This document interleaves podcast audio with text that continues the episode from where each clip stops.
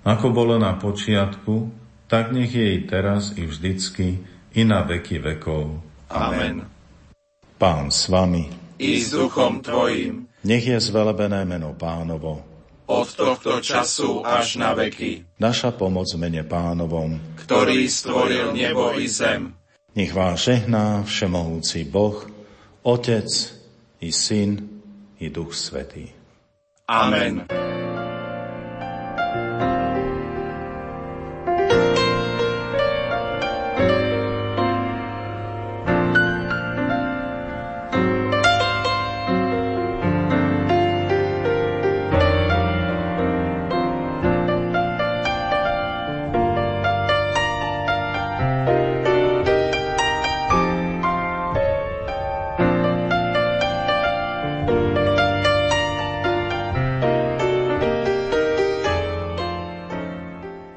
Boh je milostivý.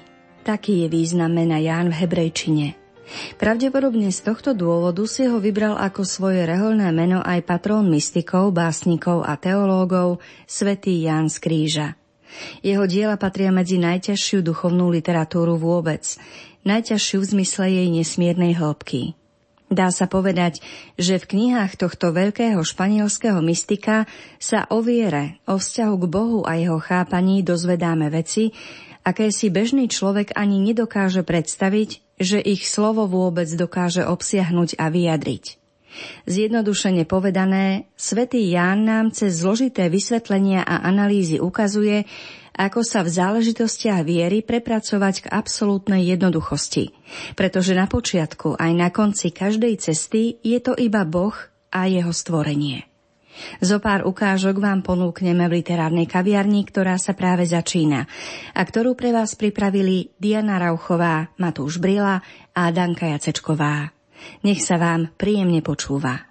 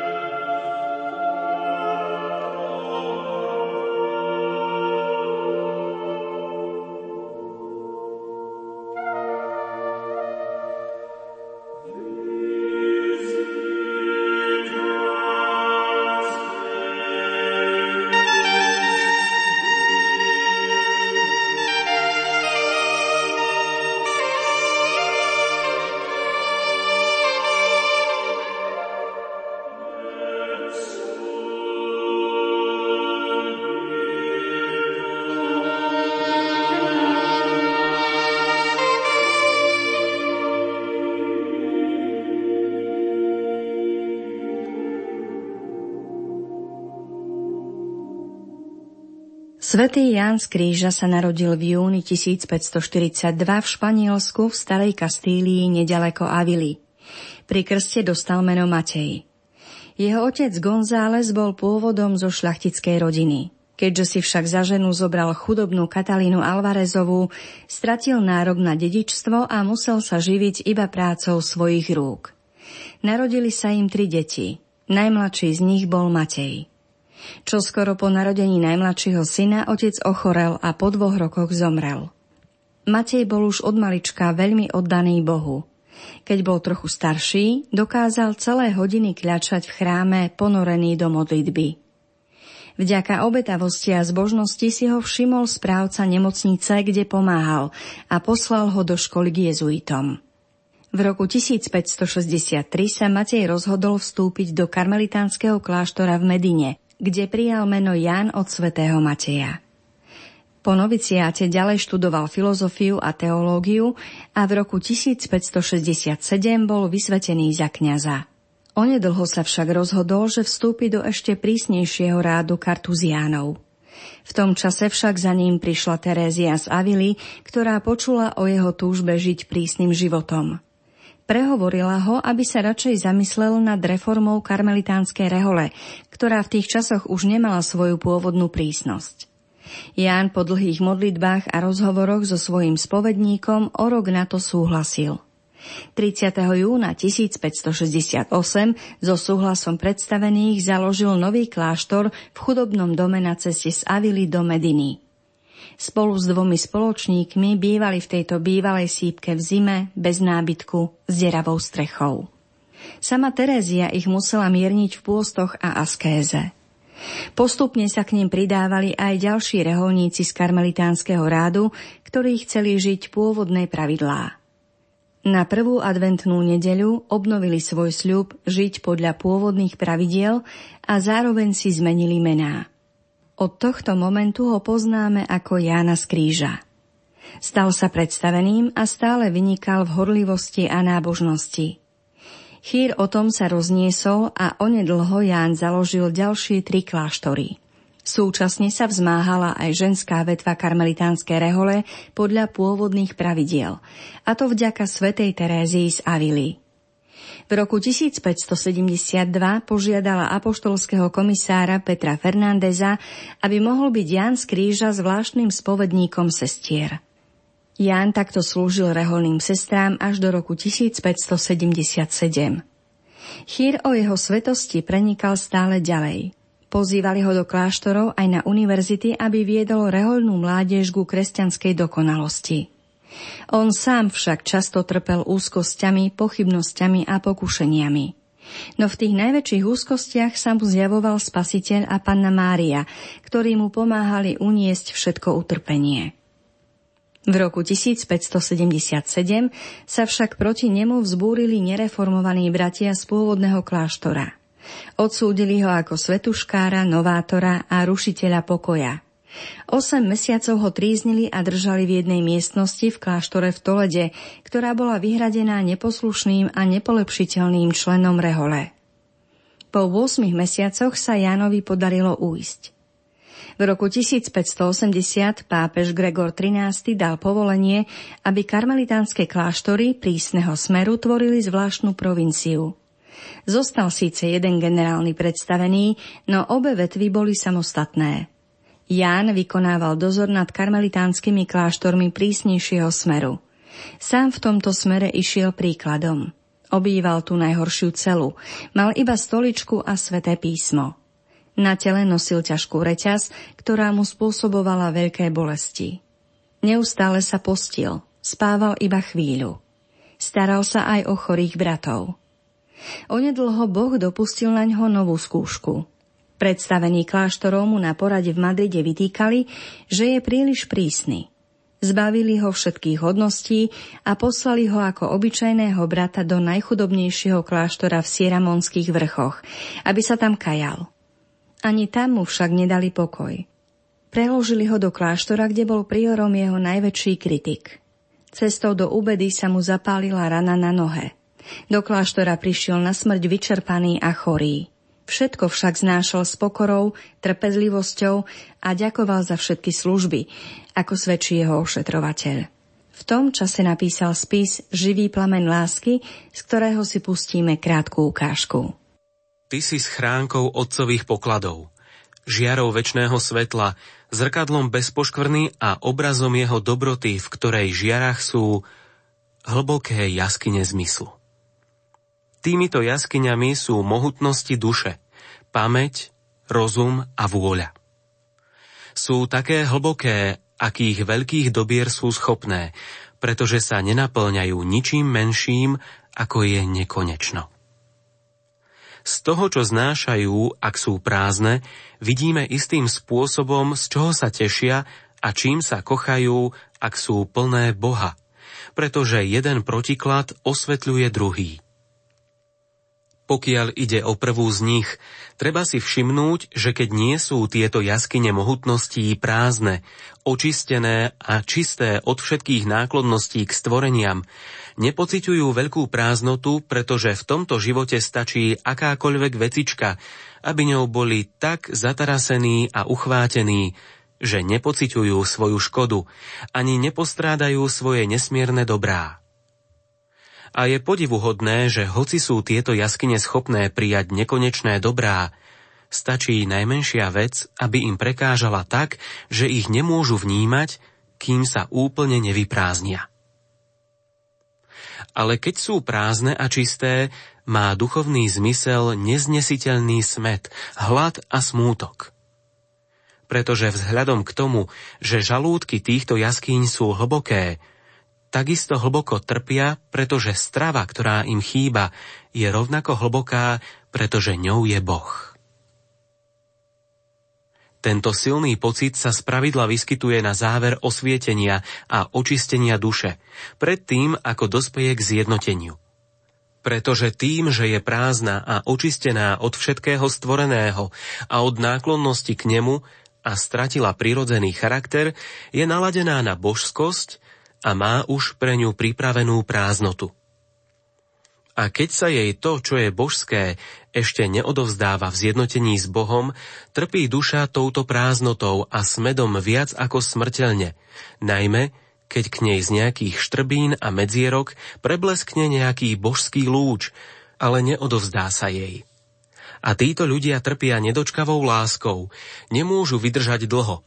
Buď príjmú, alebo zomrú. Pokiaľ ide o prvú jaskyňu, o ktorej tu hovoríme a ktorou je rozum, jeho prázdnotou je smäd po Bohu.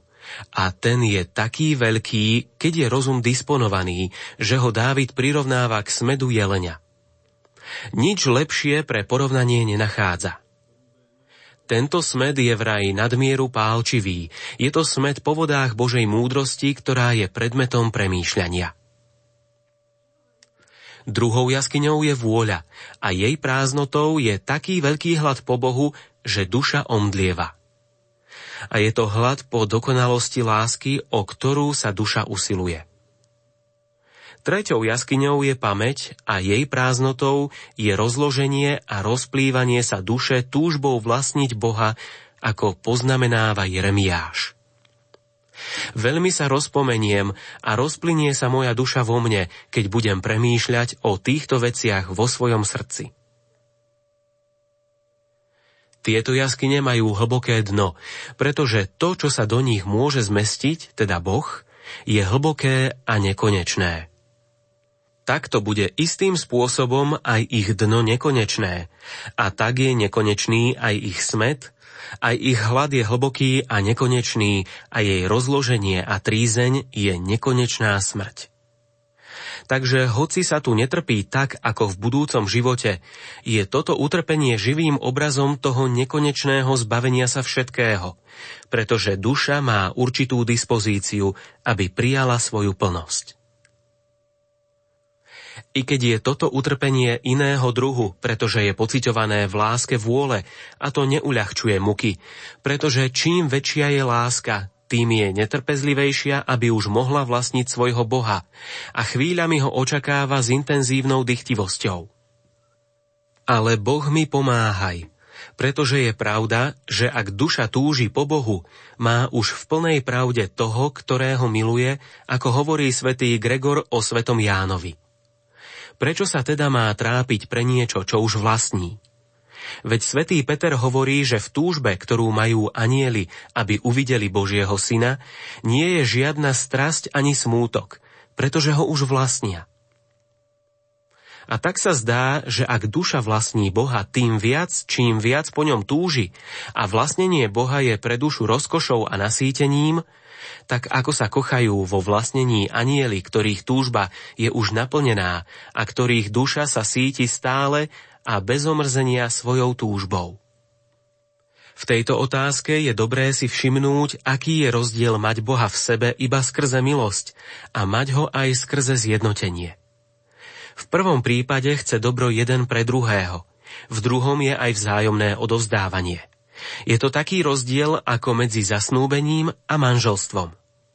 Pretože v zasnúbení je len rovnaké vzájomné áno a jedna vôľa na oboch stranách a klenoty a ozdoby snúbenice, ktoré jej snúbenec nežne dáva. Na rozdiel od toho v manželstve existuje aj vzájomné zdieľanie sa osôb a zjednotenie. Práve takéto je, keď duša dospela k takej čistote v sebe samej a vo svojich mohutnostiach, že je vôľa veľmi očistená od iných potešení a cudzích túžob nižšej i vyššej úrovne a už úplne dala svoje áno ohľadne toho všetkého Bohu. Božia vôľa a vôľa duše sa stávajú skrze vlastný a slobodný súhlas jedno. Duša dospela k tomu, že má Boha skrze milosť vo svojej vôli do takej miery, ako je to len cestou vôle a milosti možné. A to je preto, že jej Boh dal v jej vlastnom áno, skutočné a úplné áno svojej milosti.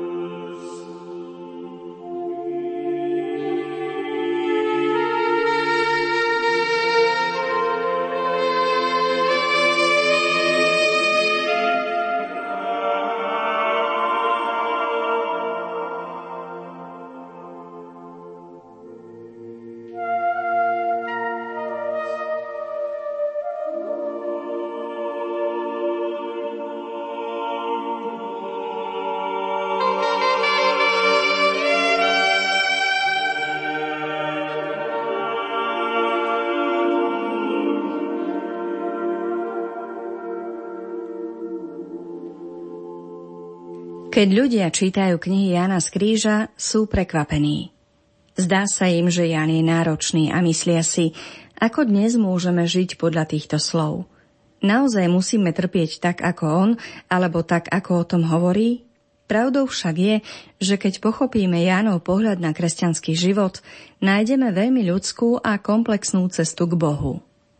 Svätý Ján z Kríža učí, že po prvom období väčších či menších úspechov v modlitbe prežívame spravidla krízu, keď nadobúdame dojem, že sme zablúdili, alebo že sme sa dostali do slepej uličky.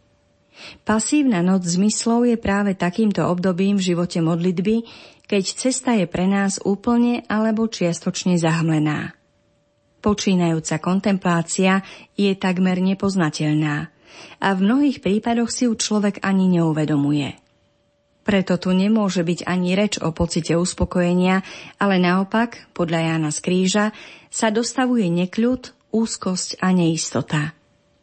Dalo by sa povedať, že človek, ktorý dospel k noci zmyslov, je kontemplatívny bez toho, aby si to sám uvedomil. Boh sa mu dáva novým spôsobom, avšak človek sa v tom nevyzná. Ján z Kríža učí, a všeobecná skúsenosť to potvrdzuje, že človek po svojom obrátení prežíva obdobie duchovného nadbytku. Obrátením sa tu nemyslí prechod od života v hriechu k životu kresťanskému, ale prechod od života, kde žijem len z povinnosti svoju nábožnosť, do života láskyplného vzťahu k Bohu, k vzťahu ty a ja. Po takomto obrátení nastáva obdobie tučných rokov alebo skôr mesiacov. Ako náhle sa duša rozhodne veľkoryso slúžiť Bohu, Boh spravidla začne tým, že dušu pozdvihne a hýčka ju tak, ako milujúca matka hýčka svoje dieťa. Tento stav duše pokladá Ján za priamy dôsledok Božieho zásahu. Boh chcel túto radosť spôsobiť, aby človek konkrétne zakúsil, že život s ním ho učiní šťastným. Keby život v modlitbe hneď od počiatku spočíval len v duchovnej vyprahlosti, nemal by človek nikdy odvahu sa úplne a bez výhrady oddať Bohu. V tejto fáze pocity blaženosti, ktoré človeka zaplavujú, nejdú príliš do hĺbky. Láska je stále veľmi povrchná a zameraná na vlastné ja. Duša sa s veľkou horlivosťou oddáva všetkým týmto duchovným cvičeniam a činnostiam, lebo v nich nachádza útechu a radosť. Pretože doposiaľ nepodstúpila ťažký boj za dosiahnutie spoľahlivých čností, dopúšťa sa vo svojich duchovných cvičeniach mnohých chýb a takisto aj nedokonalostí. Nemala doposiaľ príležitosť vybudovať si pevný charakter a z toho nutne vyplýva, že si počína ako slabé a nevedomé dieťa. V prvej polovici svojej knihy o noci zmyslov Ján z Kríža popisuje, v čom spočíva toto detinstvo a táto nedokonalosť. S obdivuhodnou psychologickou znalosťou odhaľuje skrytý egoizmus, ktorým je začiatočník v tomto období ešte presýtený. A stále znovu Ján poukazuje, že vlastnou silou sa nie je možné tejto slabosti zbaviť. Musí tu zasiahnuť Boh. Pre Jána z Kríža je duchovná vyprahlosť v modlitbe dôležitým obdobím. Znamená sedieť v Božej čakárni a dúfať, že Bohu sa zapáči ma opäť prijať. Bezútešná modlitba je tiež pokrokom na ceste. I v nej sa nás Boh ujíma. Aj ona je kontempláciou a mystikou. Kto sa ocitol v púšti noci, neprijíma mystické dary milosti len tu a tam, ale kráča po ceste kontemplácie a mystiky. Radosť i bolesť sú tu súčasťou kontemplácie. Táto noc, ktorú nazývame kontempláciou, spôsobuje u duchovne založených ľudí dva rôzne druhy temnoty či očisty, ktoré odpovedajú obom zložkám človeka, stránke zmyslovej i stránke duchovnej. To neznamená, že kontemplácia vždy spôsobuje noc a tmu, ale že v určitom úseku cesty sa očistujúci, posvedzujúci zásah Boží prežíva ako noc. Prvé znamenie noci zmyslov objavíme, keď nenachádzame radosť a útechu vo veciach nebeských ani pozemských. Lebo ak nevedie Boh dušu do temnej noci, aby tu jej zmyslové žiadosti vyschli a duša sa od nich očistila, potom nedovolí, aby duša prežívala radosť v čomkoľvek. Už tu sa nám ozrejmí Boží úmysel previesť človeka z úrovne zmyslov na rovinu duchovnú. Všetko potešenie v oblasti zmyslov je človeku odňaté, či už sa týka vecí duchovných alebo svetských. Modlitba neprináša už takú radosť ako predtým. Pri duchovnom čítaní sa človek veľmi ťažko sústreďuje na myšlienky, takže namiesto toho len nečinne sedí a sníva. Omša i sväté prijímanie, ktoré predtým tvorili vrchol dňa, sa stávajú utrpením a bolesťou. Prejavovať lásku k blížnym je čím ďalej obťažnejšie a dôsledkom toho je i viac osobných porážok. Ani bežné každodenné zamestnanie už neposkytuje uspokojenie. Kto predtým pracoval s chuťou, musí sa teraz s násilím premáhať. Predtým pôsobilo radosť počúvať hudbu, čítať román, navštevovať priateľov. Teraz je radosť preč. Svet veľmi zošedol. Človek sa na tejto ceste ocitá akosi bokom od všetkého diania. Stal sa v tomto svete cudzincom. Ľudia, ktorí vošli do noci zmyslov, stratili pokoj, ktorý bol však povrchný a klamný. V ich vnútri vyrastá o mnoho hlbší mier, ktorý si zatiaľ neuvedomujú. Kým však tento mier dozrie, aby im priniesol blaženosť, musia pretrpieť mnoho bolestí.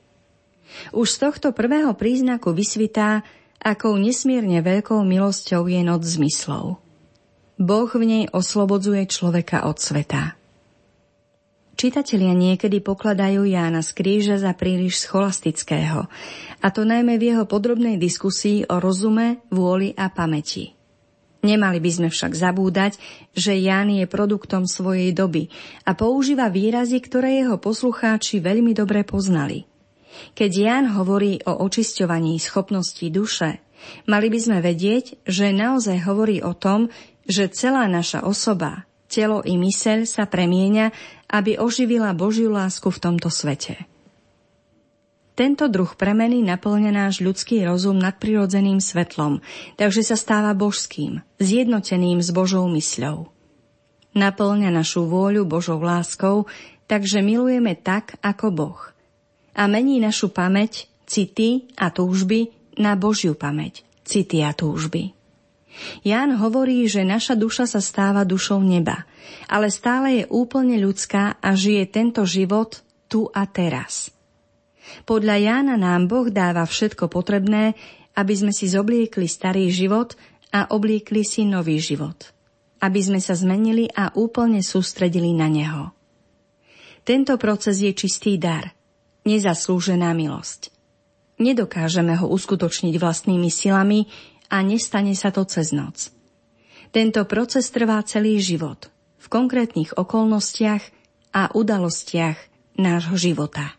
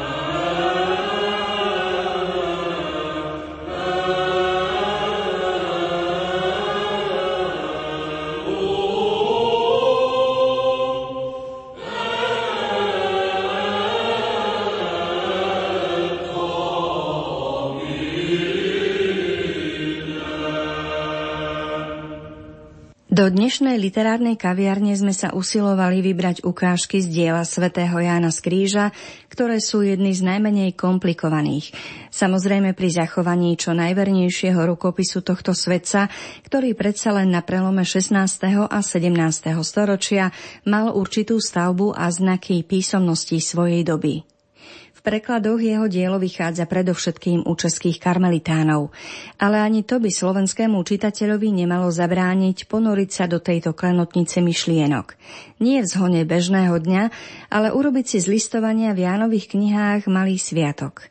Napríklad pokračovať takýmto spôsobom v dnešnom nedeľnom popoludní. Literárnu kaviareň o diele svätého Jána z Kríža pre vás pripravili hudobná redaktorka Diana Rauchová, technik Matúš Brila, redaktorka a moderátorka Danka Jacečková a v ukážkach ste počuli hlas Martina Šajgalíka. Ďakujeme vám za pozornosť a prajeme aj naďalej príjemné počúvanie.